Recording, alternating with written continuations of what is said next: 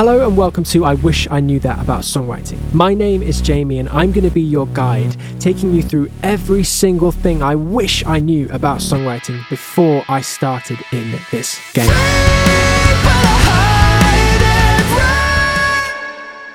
Welcome to a special, special episode of I Wish I Knew That About Songwriting. Today we have a guest, and I'm just going to take many moments to tell you some things about him, things he's achieved. I'd like to say first thank you to Alyssa and Elizabeth for helping me put this together because it's a serious, serious list. So today we have producer, arranger, writer, vocalist, mixer, cellist, pianist, guitarist, bassist, and composer, one time actor on German Sesame Street as well. I've just found that out. He's got 16 number one singles in Germany, a Grammy Award, Emmy and Annie, Annie nominations. I didn't know what an Annie was until I met this gentleman. 14 theme songs on streaming platforms circulating Netflix, Hulu, Paramount, you name all of it. Many, many hits in the US. Multimedia displays running at Disneyland, if I'm not wrong, and that stuff is pretty serious. Also written theme songs for for films you may have heard of, Fast and Furious. He's had songs performed by Jessie J, Snoop Dogg, Kelly Clarkson, Monster X, and Cher. I've never heard of any of those people,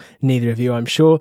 He's worked with Timbaland and the late great Busbee, which we'll be talking about. It's a beautiful moment I remember from our first conversation. He's a family man to the core. He's warm hearted, light hearted, gem. He's an absolute gem of a human being. So please welcome to the show, Alex Geringas. How are you doing, sir?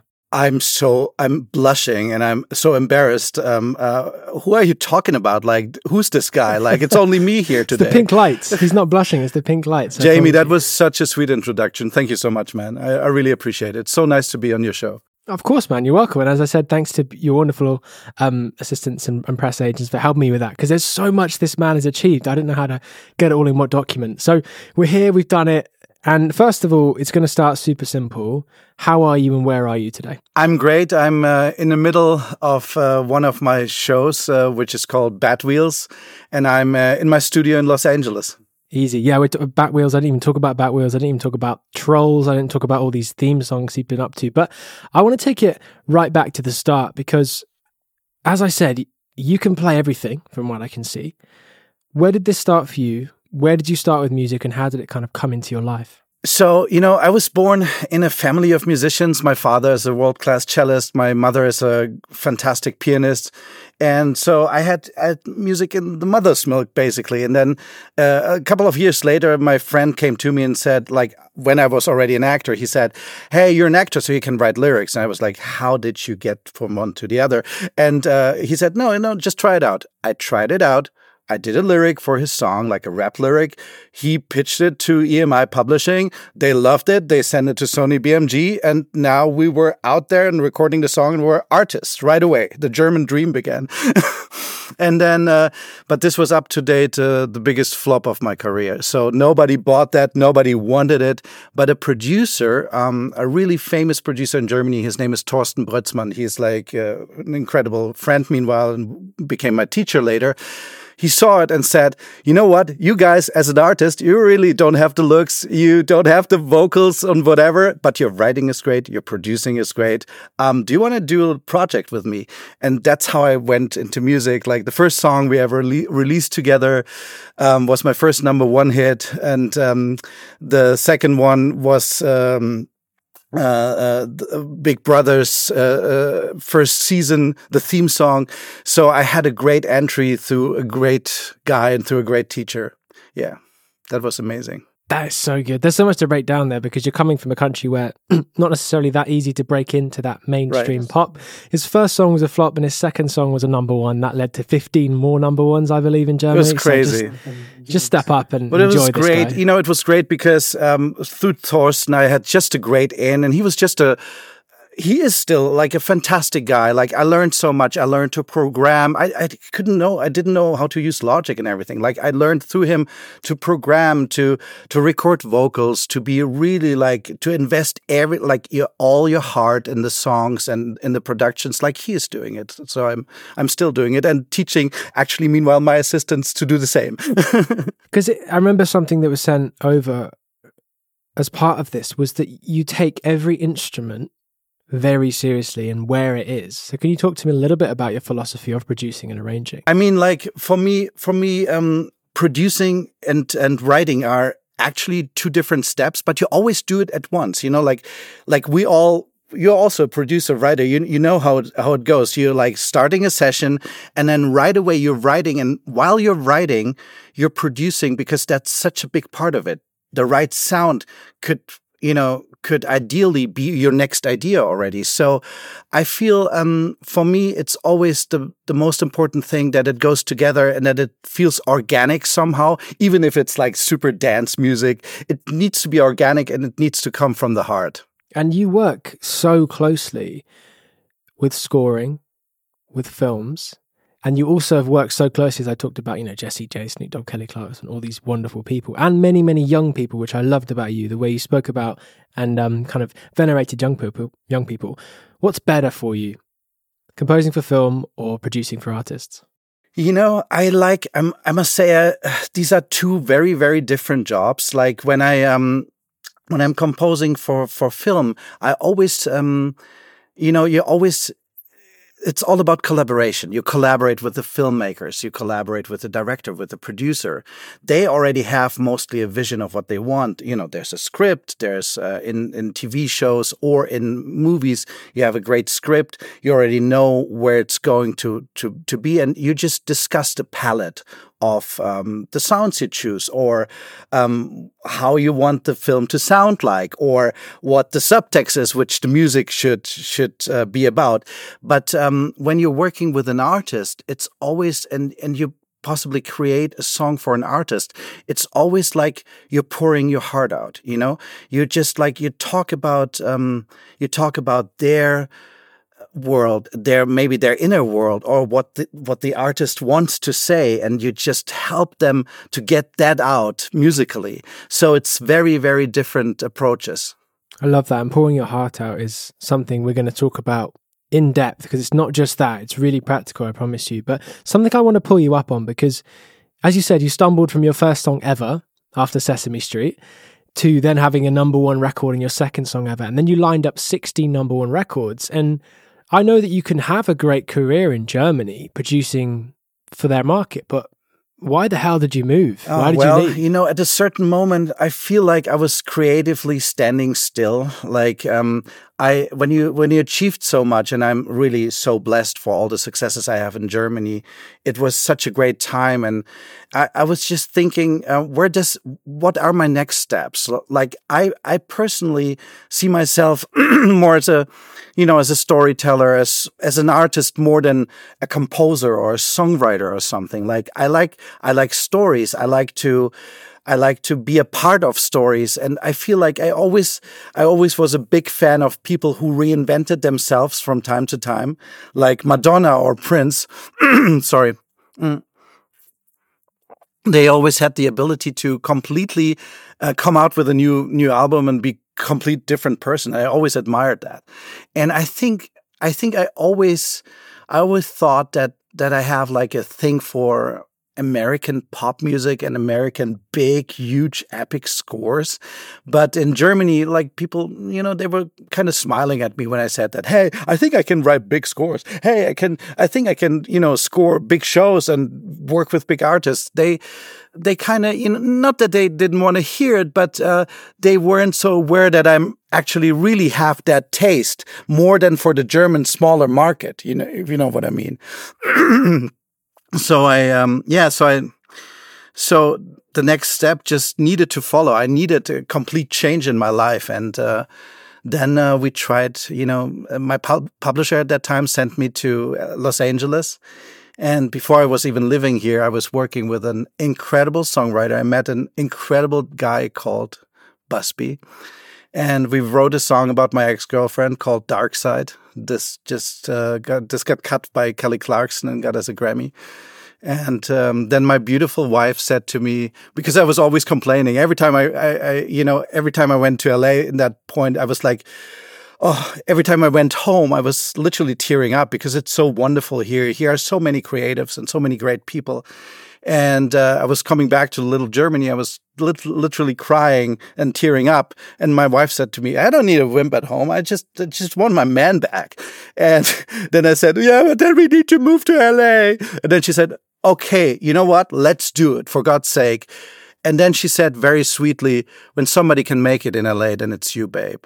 And oh, this was so touching and she just literally, you know, she was ready to to lose her own job and just to we, we packed our little kids who were like two and four, and then we just uh, moved and relocated to LA. It was really a big moment in my life. That's beautiful because we've already talked about all the things you've achieved.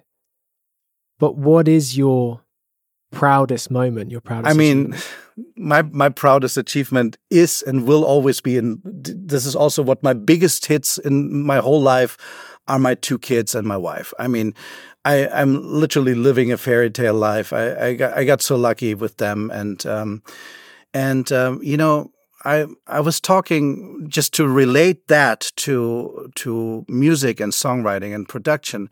I was working with a great friend of mine. His name is uh, Billy Mann. You know, he wrote so many songs in his life. Discovered so many artists. He's famous for all his Pink songs and Kelly Rowland and David Guetta, whatnot. But when we wrote together a couple of times, for the first time we wrote together, he said to me, Alex, when you want to get really successful in life and in your job, you got to turn to your family. And this was so beautiful. And I thought in the in the beginning, like, oh, it's a maybe a little kitschy, you know, to say stuff like that. But it turned out it's not at all. It's exactly um, when you when you get all the strength and the love, you know, when you when you have the the opportunity, it doesn't need to be your family. It could be friends or whoever who's next to you.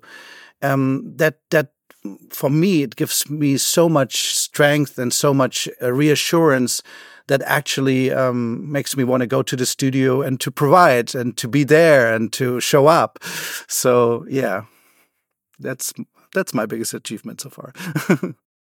no, thank you, because it's very practical as well. Because you're saying if you are a rounded human being who's taken the time to invest in their relationships, you can turn away from your work and then when you turn back you're more inspired. Yes exactly you're, you're, like i feel like it's vice versa. It's inspiring. You know like real life you, you, if you're a songwriter and producer you tend to work like in you know dark rooms and dark studios. As you can see i don't like that too much. Like i have like a super daylight studio with a pink piano yeah, it's all pink beautiful it's all pink like all you colors video, you know yeah. like just just for you jamie i just show off like different colors blah blah. So whatever. guys. But um but what i wanted to say is like uh, i always i i always wanted um i always felt in dark studio rooms very alone and left alone. I, I, I, thought this has nothing to do with the music I want to bring out in the world. I want to have like a place where I can, um, you know, where it can be light and where where a lot of color is possible well where actually which is also so diverse as as a room itself so that everyone feels comfortable.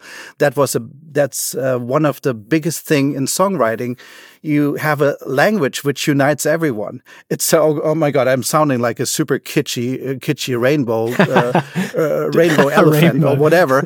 But um, that's exactly that's in the end uh, really one of my biggest uh, biggest goals in life to bring good in the world, to bring through my music good in the world and leave the world um, better than I found it. You know, so and you're yeah. so so so on the way to doing that. And I want to pick up later on that theme of what's next because that's the kind of the beauty of what we talked about. But can we go right back to sure. your early days? Because we look around you, you've, you've achieved so much, and you're this incredibly funny and weird guy, which I think is why I quite like you. when you were young, was just music all you did? You know, were there distractions? Were there other things that you were interested in, or was what it do you mean by where? Still, no. Um, you know, you know. Uh, so when you have like two two big classical parents at home, of course they are they are a big inspiration. But what do you want to do? Like, what do you want to be when you see them like practicing every day, playing the cello, playing the piano? You want to be exactly the opposite you don't like that as a kid and as a teeny. You you just say like, what the what the heck is this music? Like, what, you have no relationship to it. And then my parents wanted me to dress up in classical concerts. Like till today, I have like a tie traumata. I hate ties, but and I never wear them. I, I wore one for my wedding because my wife wanted me to, but that's like the only time in my life I ever wore a tie. Because I remember you talking to me about the idea that this is so cool, but you get everything from music. This is what I'm getting at. Yeah. So so so the thing is the thing is um you want to be so different that that you just forget where your talents are. Like I really I really didn't want to see or really uh, acknowledge my talents. I just wanted to be to do something which has nothing to do with my parents. And then I started actually acting because this was like artsy, but it was just something different, right?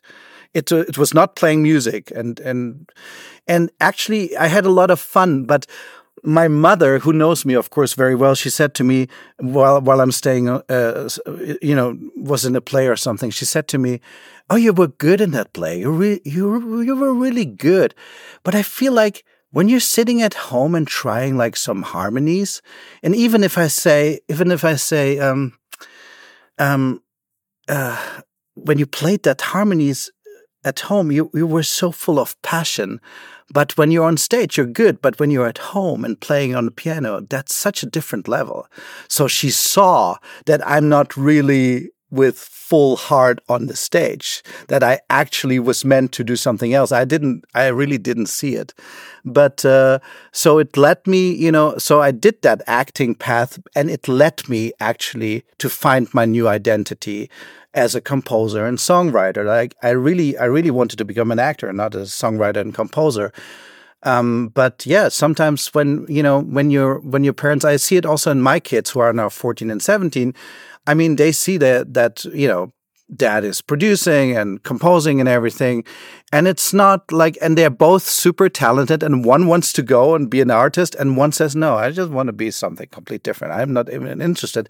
Though she is exactly as talented as, as us all. Like she's absolutely fantastically talented, but maybe it will lead her to something else. You, you never know. Like, um, my, my parents did the right thing. They just supported me in everything I, I was doing. And that's what I learned from them. That's what I tried to, to do with my daughters.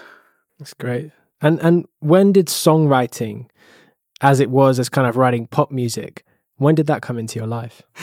oh God, that was like when I was 12 and I was like hammering some chords in, in the Steinway of my mom. We had a Steinway D at home, which was incredible. So I was like playing C, C, C, C, A minor, minor, minor, F, F, F, F, G. And then my mother, like every other mother would possibly come, come to, to the child and say, oh my god that's so amazing. You're like so so talented. Oh my god i love you so much. You're my son.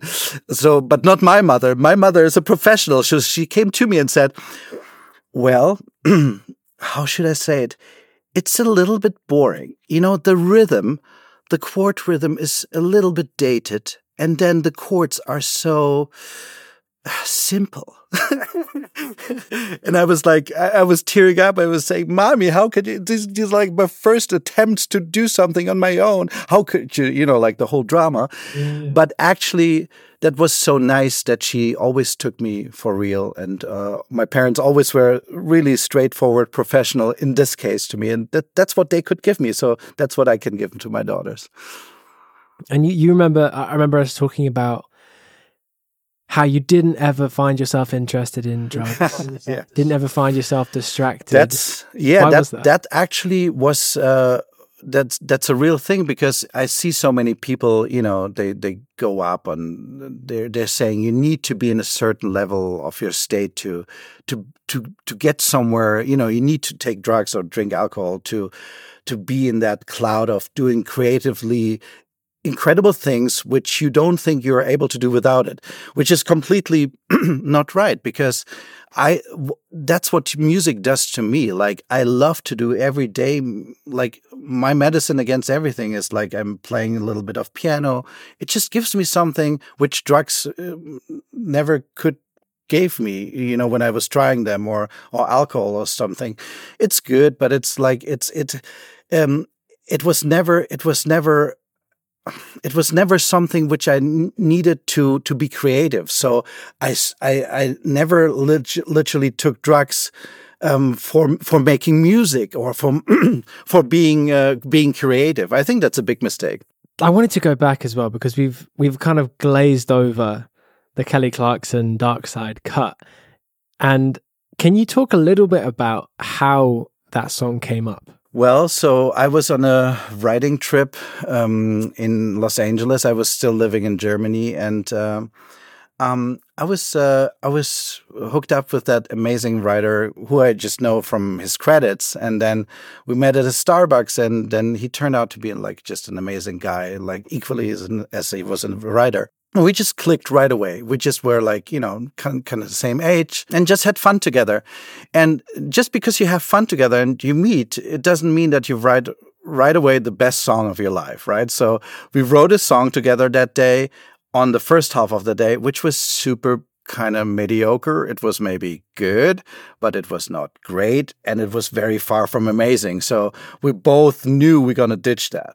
So we, we had like this amazing um, truffle pizza from uh, Trader Joe's uh, for lunch because he was like a super pizza guy. So it was like also all the sessions we had later, uh, there was always pizza on the table.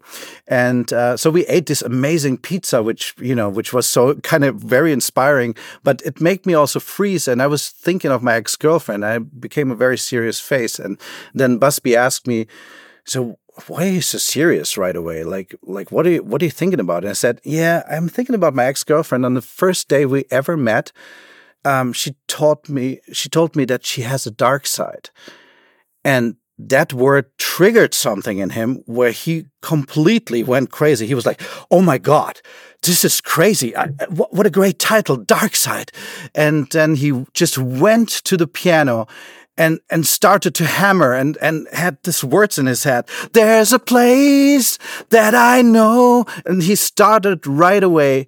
And then I, I came in with "It's not pretty there," you know, like we we literally started to write the song like two crazy persons who are just going wild about an idea.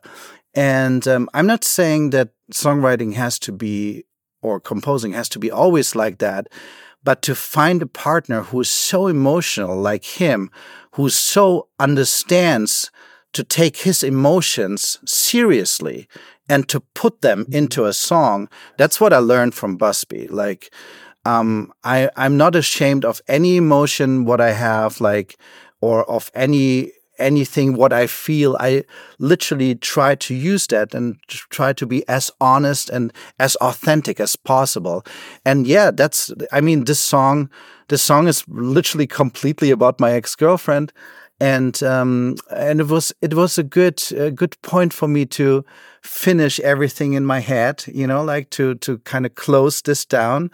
And, um, yeah, it, it, it was, it was a big song for me because it got my whole family to LA, and where we have now a beautiful and great life. So it was the start of it. It's it's really amazing. And you said there was that kind of frenetic energy, like you guys were howling at each other. Yes, I meant you know like um.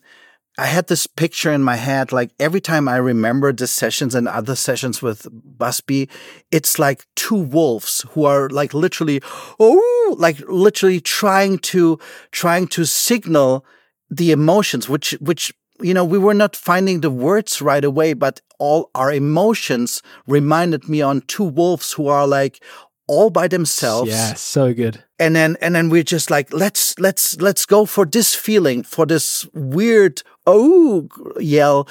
It um it just gave me gave me the picture that yeah, like like I said before, it was just like so so raw and so um we were like literally opening up in a way where I up to that point never opened up in sessions before with other people.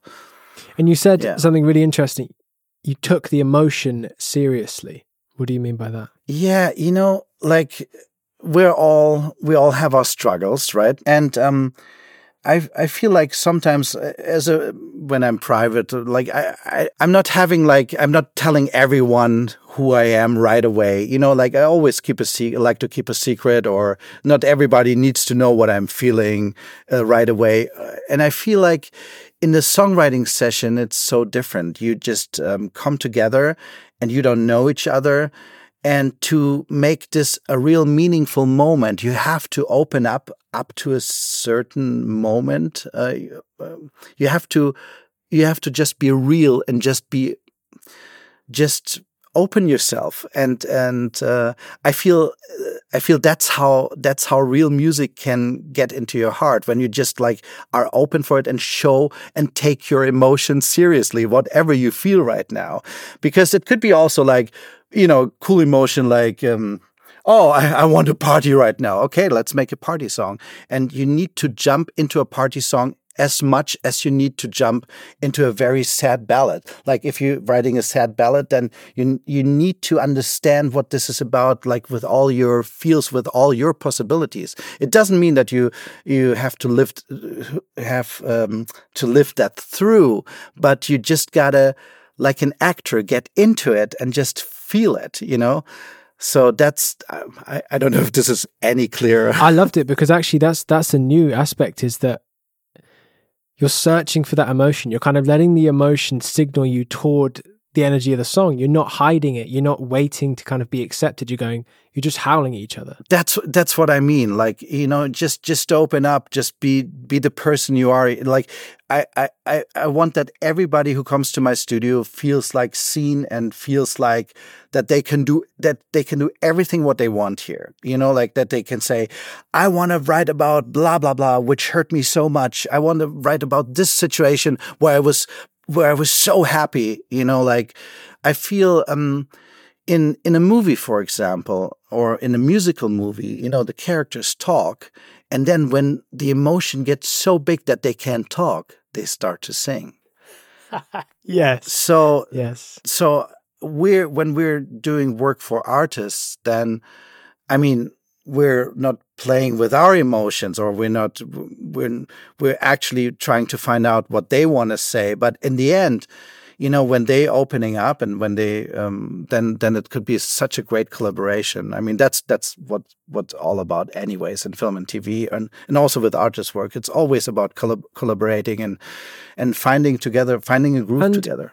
when you're working with artists sometimes you would have a lot more experience than them. So, how do you let them guide and open and drive the session? But you, as an experienced producer, needs to also kind of navigate no, it with them. How do you? Yeah, do there's there's no real there's no real um, re- recipe for this. I feel like you just you know you let them arrive and then just see what they want to do and how they feel. And I, I sometimes we start like with a lunch or with a you got to get to, you got to get get a little bit to know each other. Like you can't start it right from from nowhere.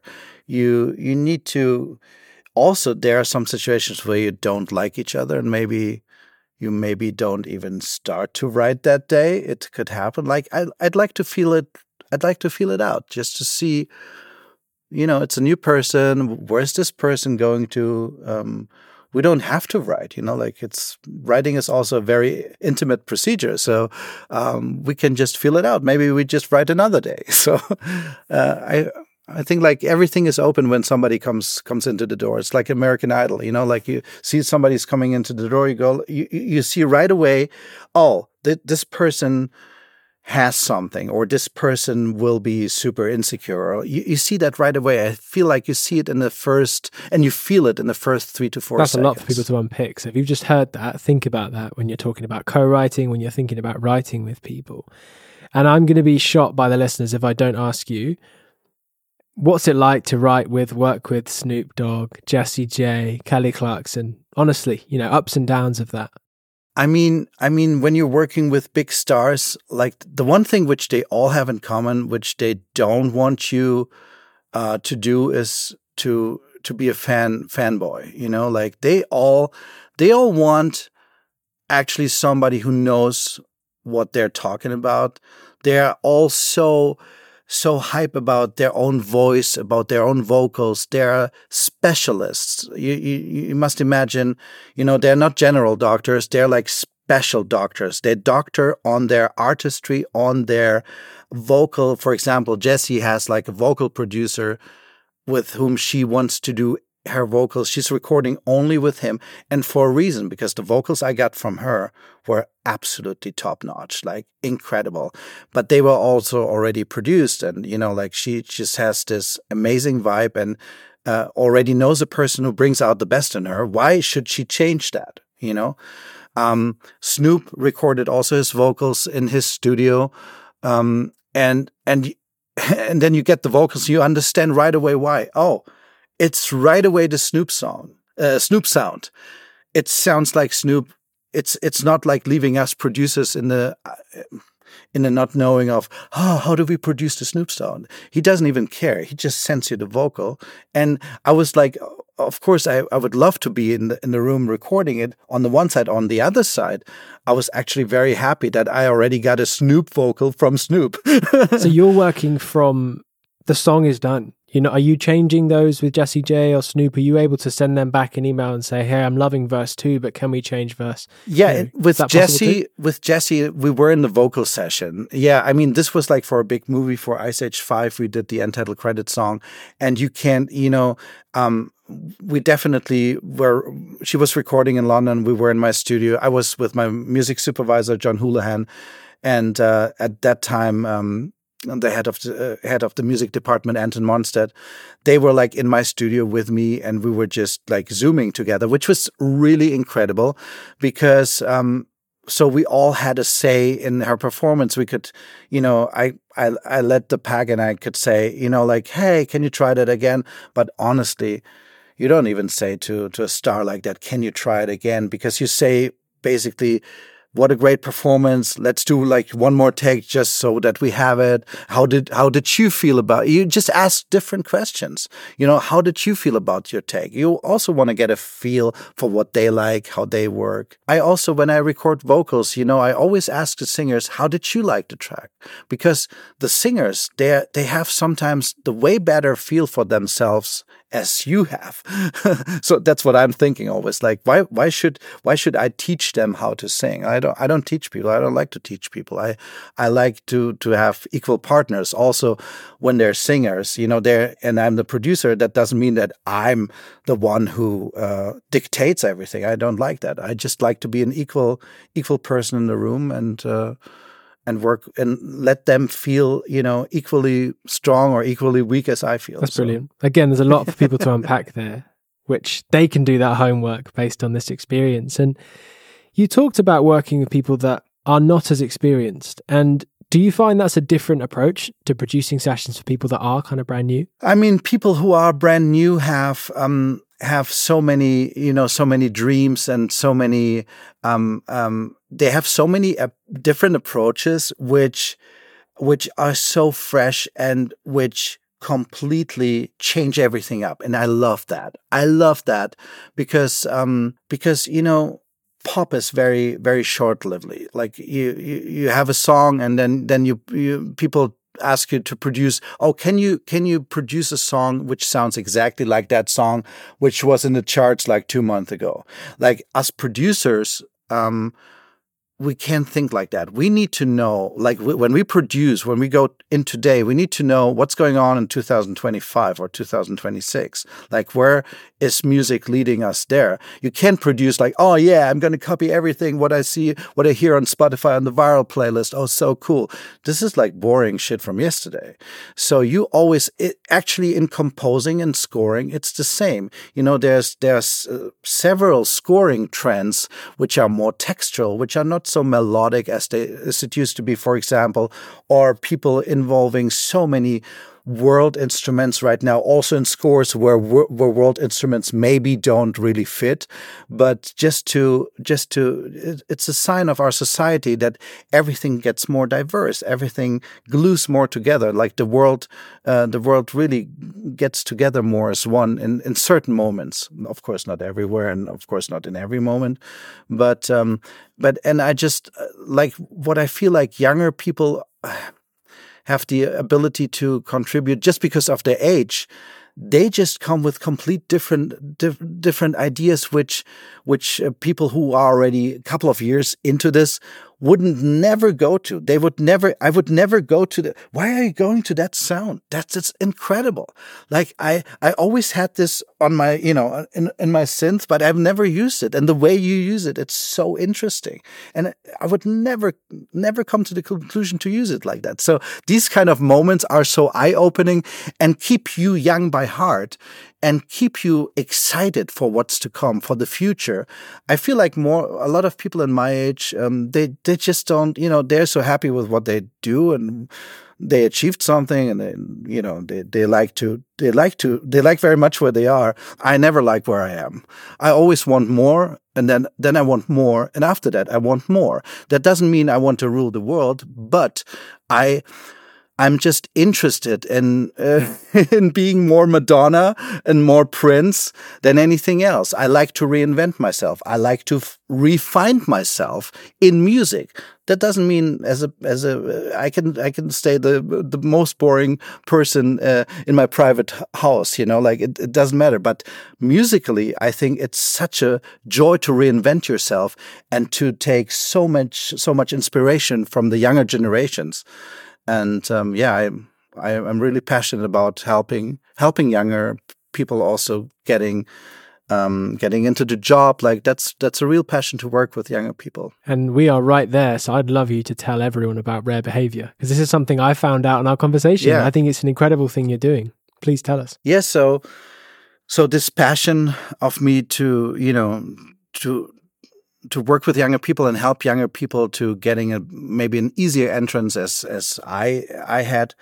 Um, I I was very very lucky. I met. Uh, just just like one year in, I met my manager Jonathan Gordon, who became my best friend and later my business partner. And um, you know, he put me in touch with DreamWorks. He did all the right things in the beginning, and then we got we found ourselves in the situation after some Emmy and Annie nominations we achieved together, which was absolutely stunning. I could never believe that. You know, like I came here, I met a guy. Of course, there's a lot of hard work and tears involved. Of not speaking of that, but you know, he put me in a situation that I was like seeing my emails and there are like so many pitches from so many things. And I called him and I said, I just don't know how to handle that. I, I don't know if I can do that all together. He said, hmm, don't you have like a couple of friends who can, who can help you with that? I said, hmm, that's actually a good idea. And then he said, how about we actually call your friends and maybe we try to make a business out of it you know like we're helping them they're helping us so we can build build our business and build their business and uh, commission them like kind of a management agency or whatever whatever you want to call it and then that's how Rare Behavior started my um, music production and licensing and original music pro production company, call it whatever you want to call it. And we have um, currently 17 working clients who, um, yeah, a couple, some some great friends of mine who are also clients. They they just do um, they work on a big show for Nickelodeon, which I can't disclose right now because it's not announced yet. Um, one of our clients just did an Apple show, Mark Evans, Frog and Toad.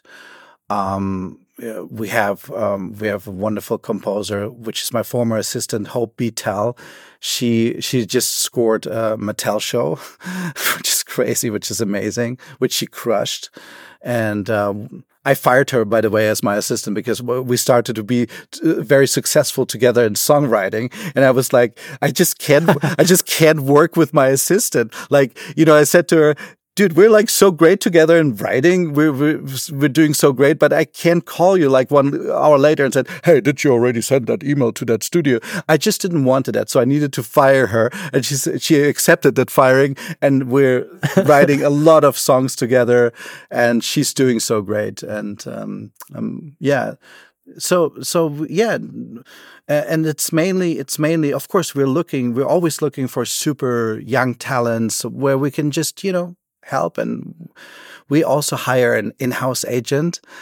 Um, uh, that's how I call it. Like uh, we're not talking, you know, we're not working with any other outside agency because we always, Johnny and I were always thinking we can maybe do it all together on our own. What other people can do, you know, do we, we can make it and we can make it even better because it's our way.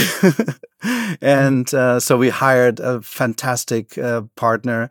Her name is Deborah Siegel. She um, she is uh, her her job is to to bring us jobs and but only for our clients. So we have like our little community and everybody's working together. Um, I connect the people with each other, and there, are, you know, there are some relationships, um, writing relationships formed.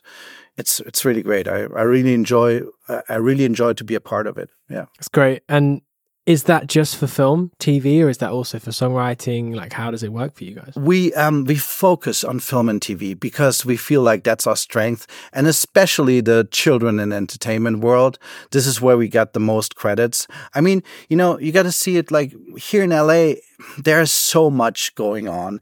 Um, of course, we, we always take take take a request seriously when somebody comes to us and says, "Hey, I'm 21, I'm a new producer, and I want to score big action movies, and I didn't do anything before." Like this is this is just very very hard to sell and very hard to to bring to the right people. But of course, we can try it. But it's easier when somebody says, "You know what? I I I have the same passion for children and children and family entertainment like you guys have. Um, can you can you help help us going in a little bit? That that's of course because it's closer to us. I think like every company has like its forte. We do everything we do. We did a lot of licenses too, and which we getting more successful and more successful. But I would say this is just our forte there's so much again if people are understanding all of the value you're imparting i just really appreciate it and i appreciate your time because you do have so much knowledge and so much experience. And you talked about this this key aspect of co-writing. When you have someone in the room what do you think is the most important thing that artists regardless of their size what do they need in sessions? What do you bring?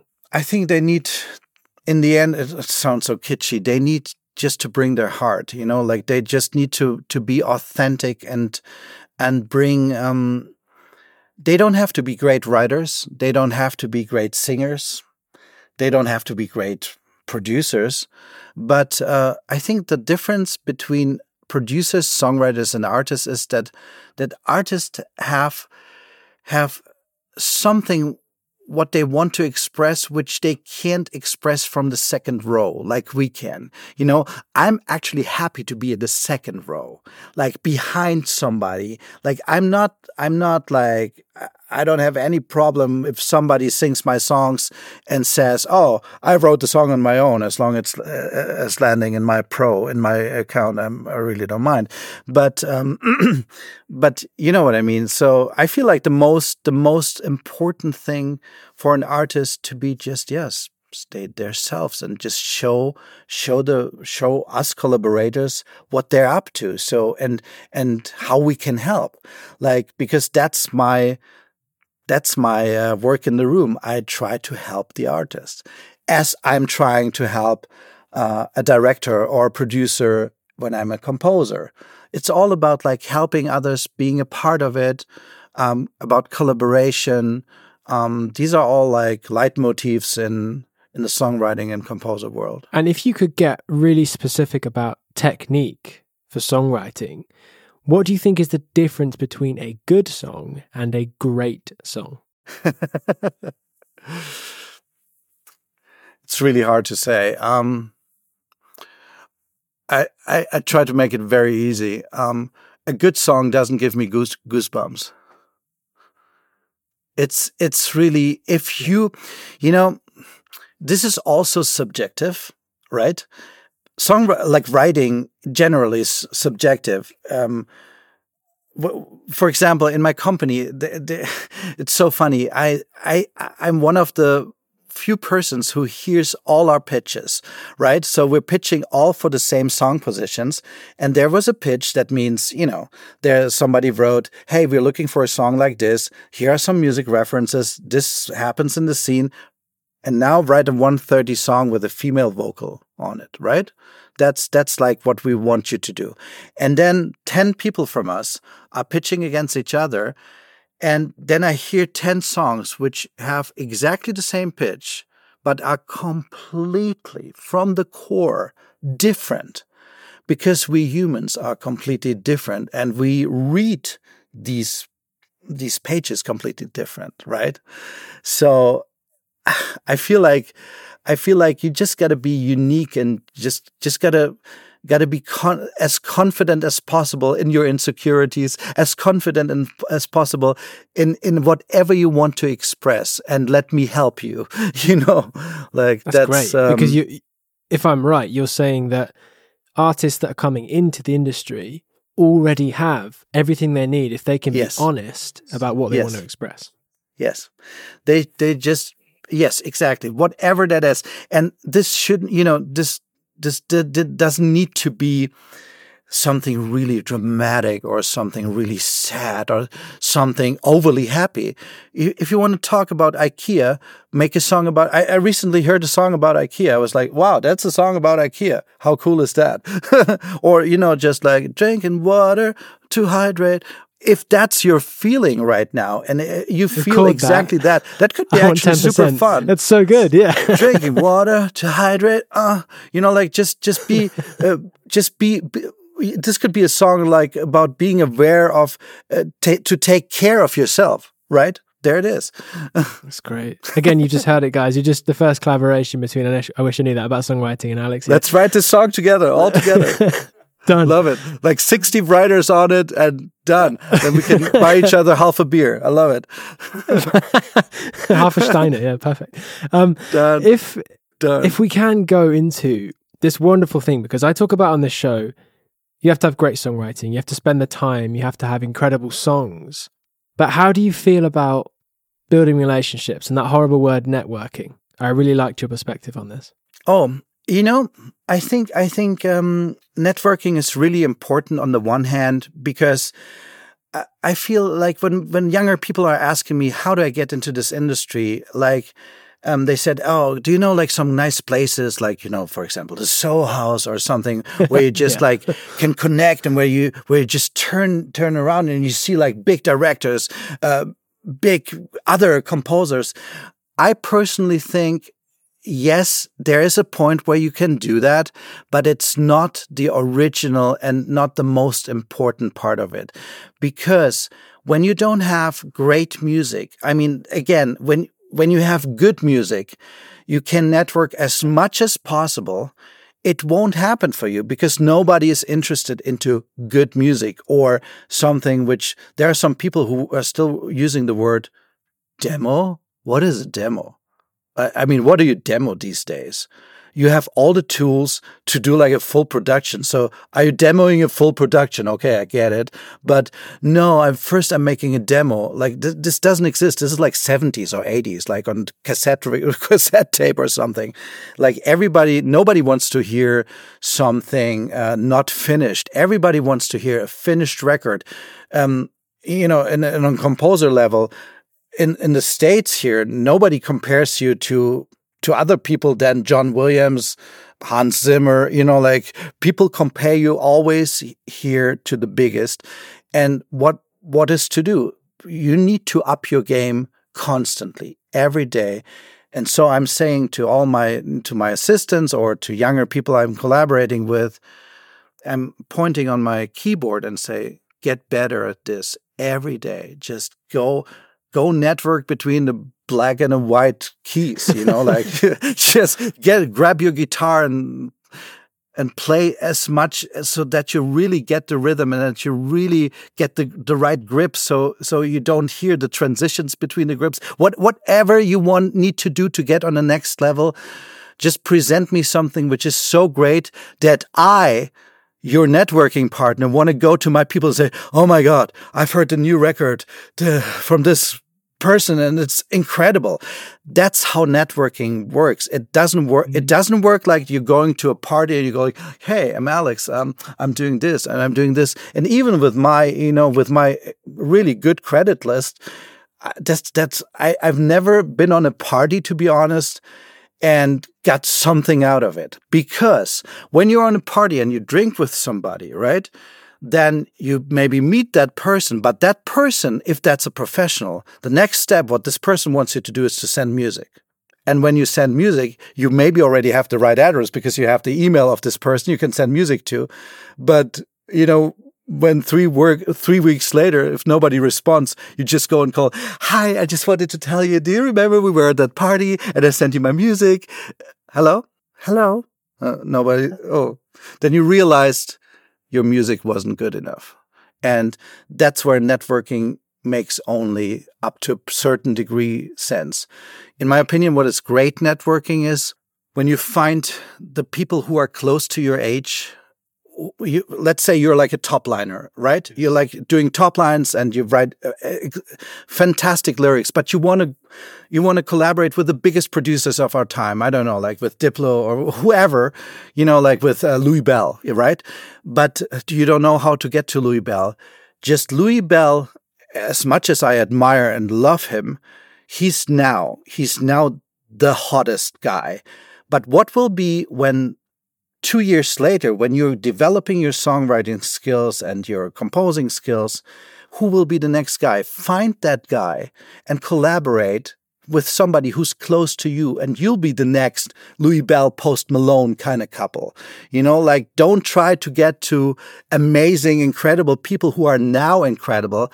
Hey, in two years, they they possibly will be still incredible, but you have a bigger chance to convince everyone of the new thing from 2025 than just to repeat and work with somebody who's um, who's maybe you know who's already has like their path and who already have like a fantastic career they possibly won't even recognize you and don't want to work with you for reasons because they have post malone. They have all the great artists louis bell is working with you know? It was just an example. I'm just like just like the name which popped in my head.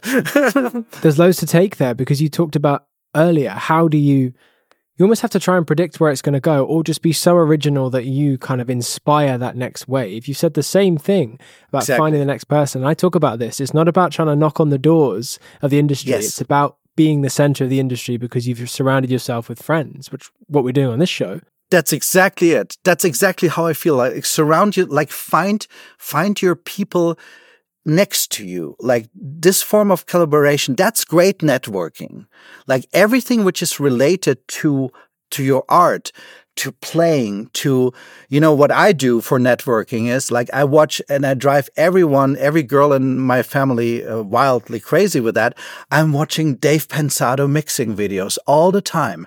I'm watching and I love him. He's so great. Like what I learned from from just just from these videos in the last couple of years, it's unbelievable. Like my mixes got better, not because I got better, it's because I just educated myself the whole time. And that's what I, what goes into my music. And that what actually gives me new jobs, not my persona or what I'm, eh, I mean, of course, you got to be a nice guy for sure. I get it. But there are people who are focusing on that component of network. I think that's just maybe they have to oversee that it's not the only thing which which which you need for networking. And you know, when I'm on a party, I don't want to I don't want to I want to say hi to mm. somebody, but I don't want to say, "Hey, do you want to my, be my assistant? Hey, I have a project which we can share." I don't want that. I just don't find it very comfortable to be honest. And actually, I have a very quick story. I was yeah partying with a collaborator. One of the first nights we met. I don't really drink that much, and I'm leaning against the wall at this party, swaying. And this guy comes up to me and says, I, I really want you to work on my solo stuff. And I was about to cry. I was like, this is so cool. And then I went outside and I vomited on the street. And that was the end of that night, you know. exactly, dude. This is exa- this is exactly it. Like when you're partying, even when you're stand like in an official party, like let's say a movie premiere, you just imagine. I mean, of course, it's of course, there's always uh, an example for something for the exact opposite side, right? So there are people who went on a movie opening, they went to to McG or to to Tom Cruise and said, "Hey, I'm Alex Geringas, and I can make the music for your next movie way better than everybody else can, especially Lorne Balfe. I'm the new Lorne Balfe." You know, like there are people who are doing it, but I, I first of all, I think Lorne Balfe is doing fantastic. Like an incredible job. It's okay. You don't have to- Impossible. You're fine. You're fine. Mission Impossible. Second of all, I would definitely love to score Mission Impossible, hundred percent, and that's that's both both are true. Both are true facts. And when you see the person, why don't you go to that person? It makes absolutely sense to try that.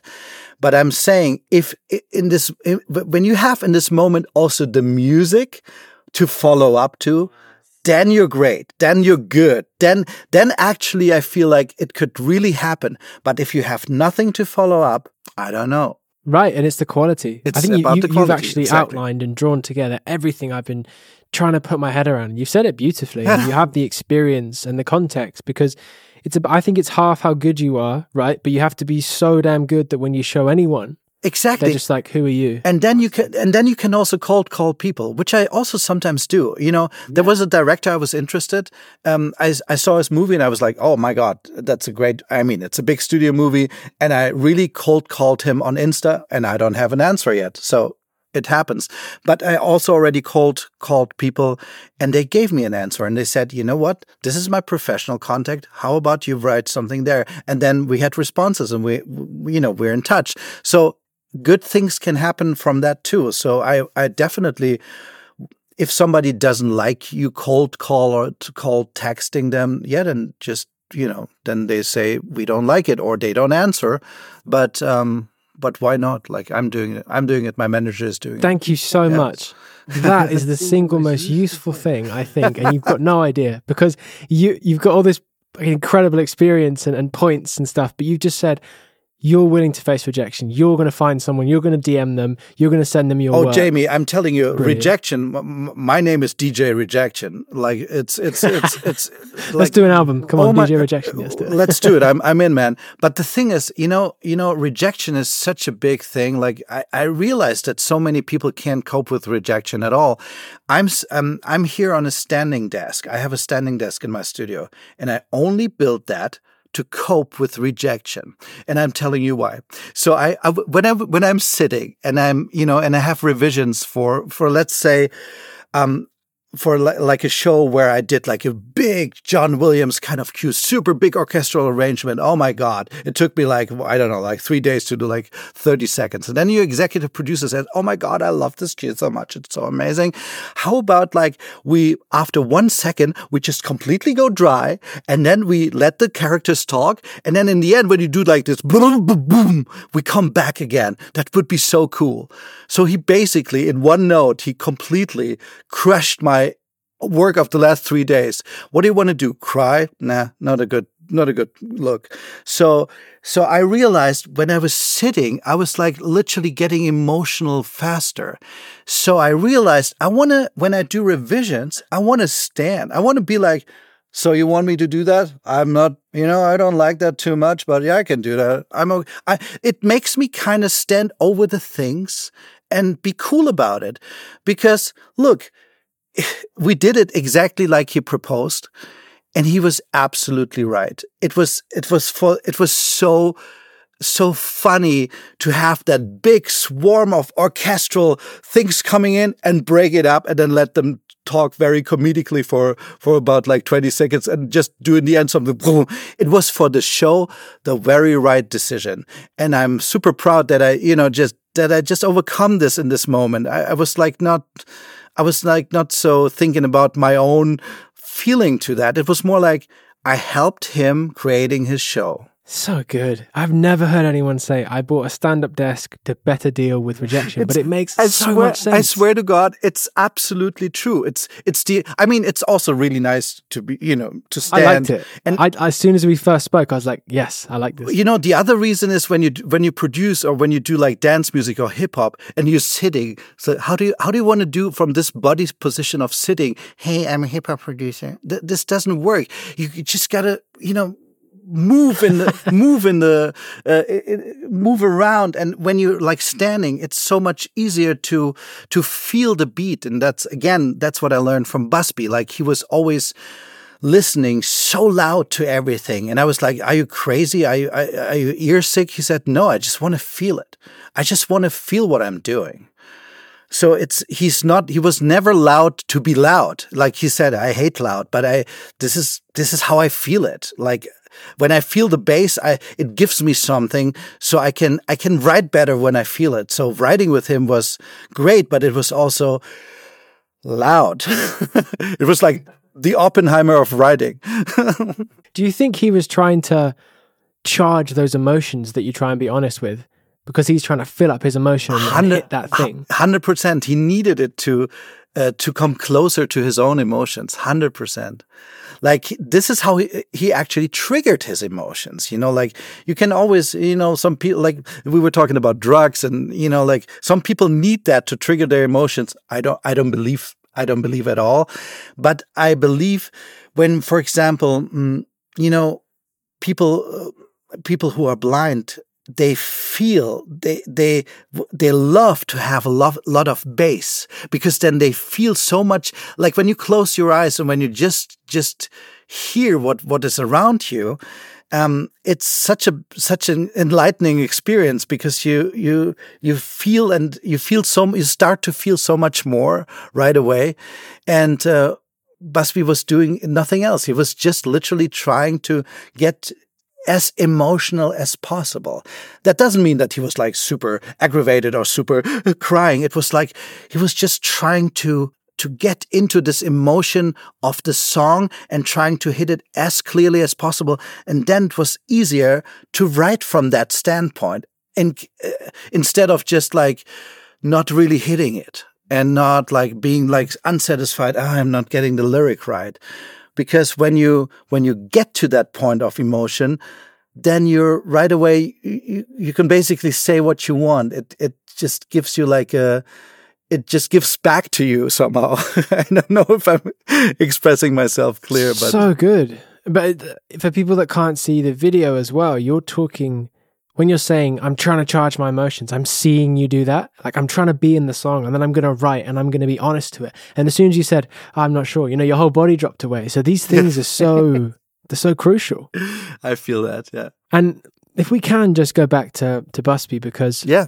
it's incredibly sad you lose someone like that but you talked about not only getting on as friends but you had a great working relationship too right? Yeah i mean i mean what was so great like of course the friend the friend aspect was great. He you know we just relocated. We he was one of the very few people we knew he and his amazing wife jess and they helped us so much. They helped us find the right people. Like that was that was one thing. But um um in the in the working in the very short time where we were working together and creating so many actually really a couple of songs which are meaningful and got cut from from different people. Um, there was always like a big mutual respect. There was always what I actually never really experienced so much before. He did all the things which I love these days in in other people. I I basically I saw that all in him. Like the way it's not like the way that he's getting triggered by loud music. It's also the way he listens to others and not only as a songwriter but also as a human being he just has the you know we all have the ability to to to do something and to create something to throw an idea in but do you really have the ability to actively listen to somebody I don't know if I had it before I met this guy. Like he had it. Like he was listening when when I said when I said these word these few words about my ex girlfriend that she said that she has a dark side and I'm still like uh, you know I'm still like processing this. He was just listening not only to the words and to me. He was just literally trying to to get so much out of it that that it actually ended up in a life changing song for us, you know? So this ability from, from people to get into, um, I, I saw that also to come back to your, to a question about how is working with stars. All these stars, um, have this ability. You know, I, I was so lucky. I was working with Hans Zimmer a couple of times and he's also like that. He's like full, fully like invested, like in nothing else but the work. And this could be super intense by times. And I'm also, I'm also, I feel like I, I, I grew, I grew in this, the same person somehow, you know, like, on, of course, in my ways, but, but I, I'm super, I'm super invested in what I'm doing just because I know I don't want to waste any time. I also don't want to waste any time from others. I don't want to be, get in somebody in a room and just be like a lot of sessions in LA are, you know, like, hey, sorry, I'm like two hours late. Um, do you, should we just order smoothies? I'm kind of hungry. And you go like, no, no, no, we actually want to go to work. It's it's like it's like what what a great energy to start a session. Uh, hi, uh, hi, I'm, I'm blah blah. Um, I'm so hungry. I'm so tired. I'm just like, oh, I'm just coming from another session. Like all in this in this five seconds of of chit chat, everything in my in my world just stops. I just don't. I just want to order smoothies and I just don't want to do anything anymore. It's really And in the American Idol analogy, you're just going buzzer. I'm good. It's a buzzer. As soon as Next. the comes in. totally. no, but I mean, look, look. Also, also, these situations can lead to something super nice because when the person is hydrated and everything, and, and you know, got food and everything, and th- then it still can be something amazing. I'm not saying that uh, that it's it needs to be like that, but uh, Busbee Busbee was definitely somebody who who through his listening um, changed my way of. Uh, yeah, writing songs or especially collaborating with other people. It's beautiful again. And I have this idea of Busbee that he howls like a wolf, he listens like a wolf, and Yes. he channels that emotion when he's writing, That's which is a beautiful freaking- combination of skills. That is beautiful, and you're absolutely right. Did I did I tell you actually? I um he was uh, he was always uh, in the in the last um, awards which he was getting. Uh, he was wearing like a super nice jacket, like a black cool bomber jacket. And uh, I found actually the designer after his death. I uh, found the designer who did this jacket, and I had Busbee stitched into this jacket and custom made it for me. So he's always close. So he he's always near my heart. That's so good. That's so nice. I don't know. You've got that energy. I think when you turned up with all your with all your analogy, with all your kind of accolades, and you you turned up and you were smiling and laughing in our first call. I was like, wow, this is easy. You know, you didn't go, oh, sorry, I'm this, and, and you were early today. And there's just so many small things people can learn from being a a professional. And I want to thank you for that because it, it really is. That's it's so kind of- nice of you. Thank you so much too. I have so much and fun. And, ne- and next time they come into your session needing a smoothie, just go drink water, hydrate. hydrate, drink water, hydrate. Mm, uh, uh. I love it. I love the melody. Where's the song? Send me go, the song. Let's let's work it's, on it. It's recorded, man. We'll sample it. I'll sort it out. We'll send it to Alyssa, Elizabeth. Um, and you, and I want to ask you because again, it's something I want to grab you before you go. Your work schedule is really impressive. Can you just talk about what it is for a, a day in the life of of Alex? So you know, I I always maybe it's because my studio partner is also such an early early cat. Um, we're here like at around like five thirty or six mostly, and then we work.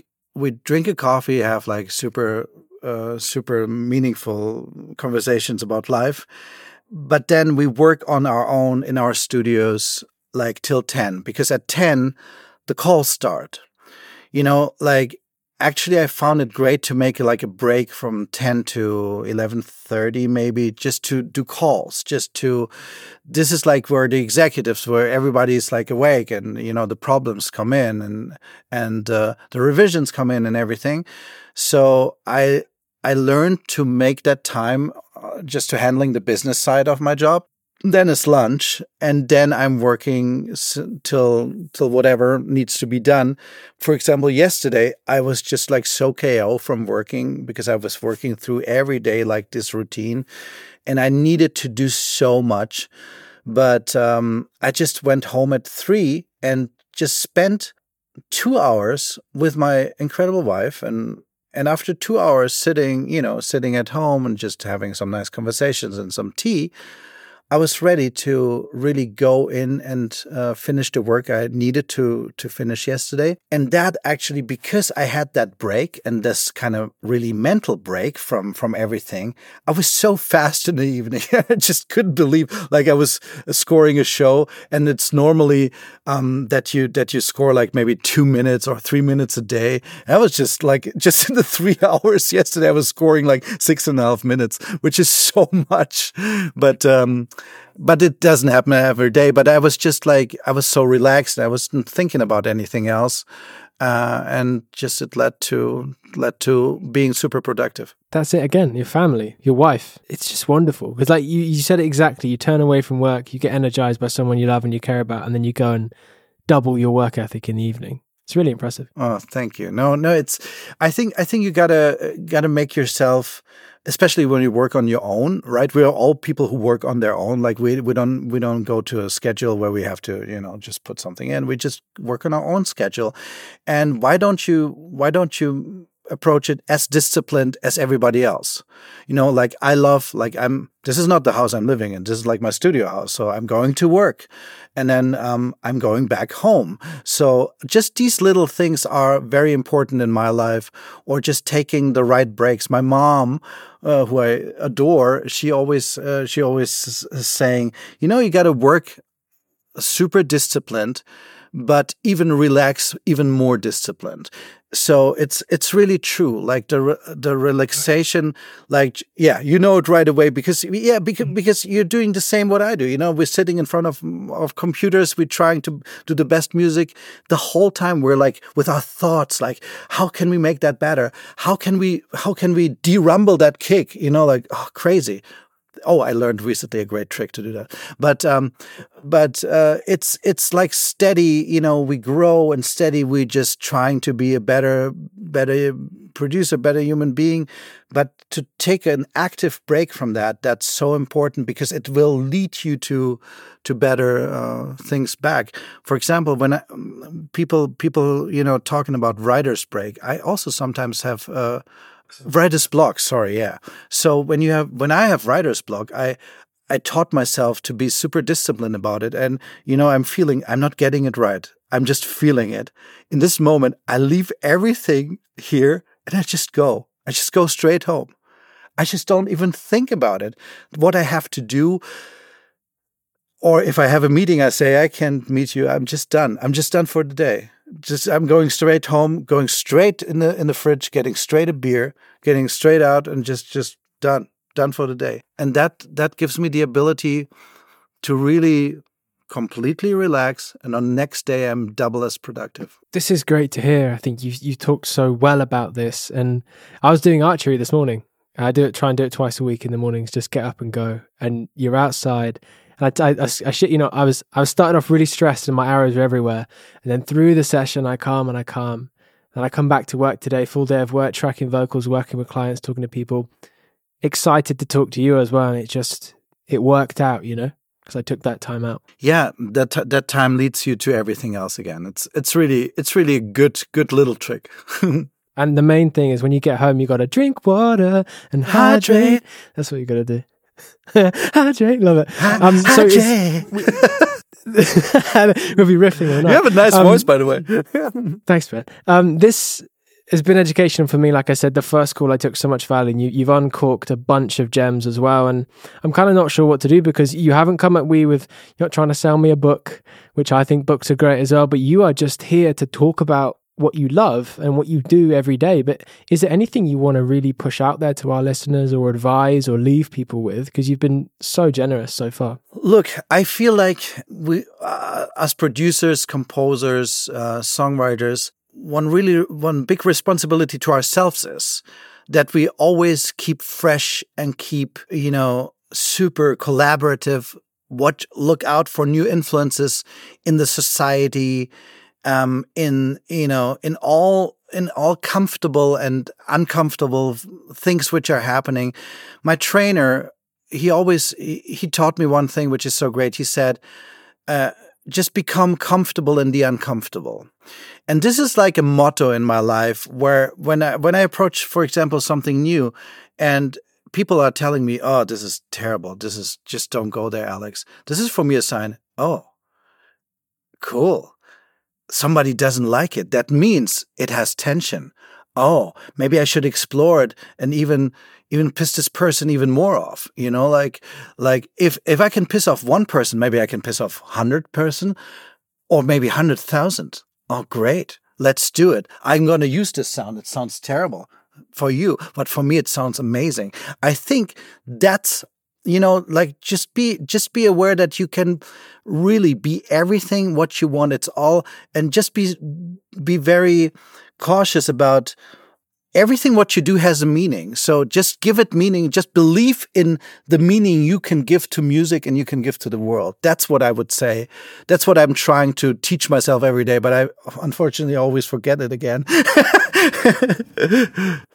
But sometimes the song about hydration and water can be much bigger just because the idea is cool and I don't know a song about hydration and water. And then especially with your voice, it sounded great. So I go like, hey, that's actually something we should really do. It's fun. Let's go for it. You know, like give me a beat and, and then get a rapper on it or just, just, I really imagine that this could be like a super fun song. So Alyssa and Elizabeth, they'll be getting the WAV file on Monday.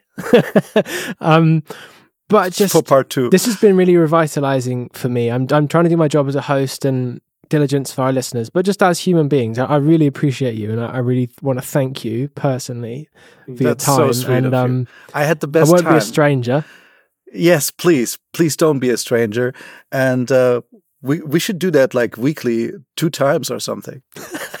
That's so much fun. This is his therapy sessions online. Oh yeah, I I, I must say I enjoyed it exactly the same way. It was so nice to talk to you, and it felt like we were just uh, we were just talking about songwriting. Didn't feel like an yeah, interview or podcast at all. Felt felt great, and I really hope I can be like you when I've had a bit more experience in a few more years. You know, beautiful family, kind person, happy, active. It's really really kind. And, and, cool. and when I'm reborn, I want to have a voice like yours. Should we just swap? I'll come to LA, have your studio. You can come live here in France. Done let let let AI program us, you know, like then we can swap already before. We can just try it out if that works, and then yeah, that's great. Let's do it. Done. Done. All right, Done. That, that's going to be it. That's going to be it. Um, from all of us, thank you so much. From me personally, uh, this is incredibly valuable. So thank you so much. Thank you so and much. We'll be speaking to you again. À bientôt. À bientôt. C'est parfait. C'est parfait. Merci beaucoup. The episode might well be over for this week, but you can still do so much for your songwriting right now. If you want to send in a song for submission, for us to review, or ask us a question, or just say hello and get in touch, you can send us an email. I wish I knew that pod at gmail.com we'll get right back to you with whatever you need.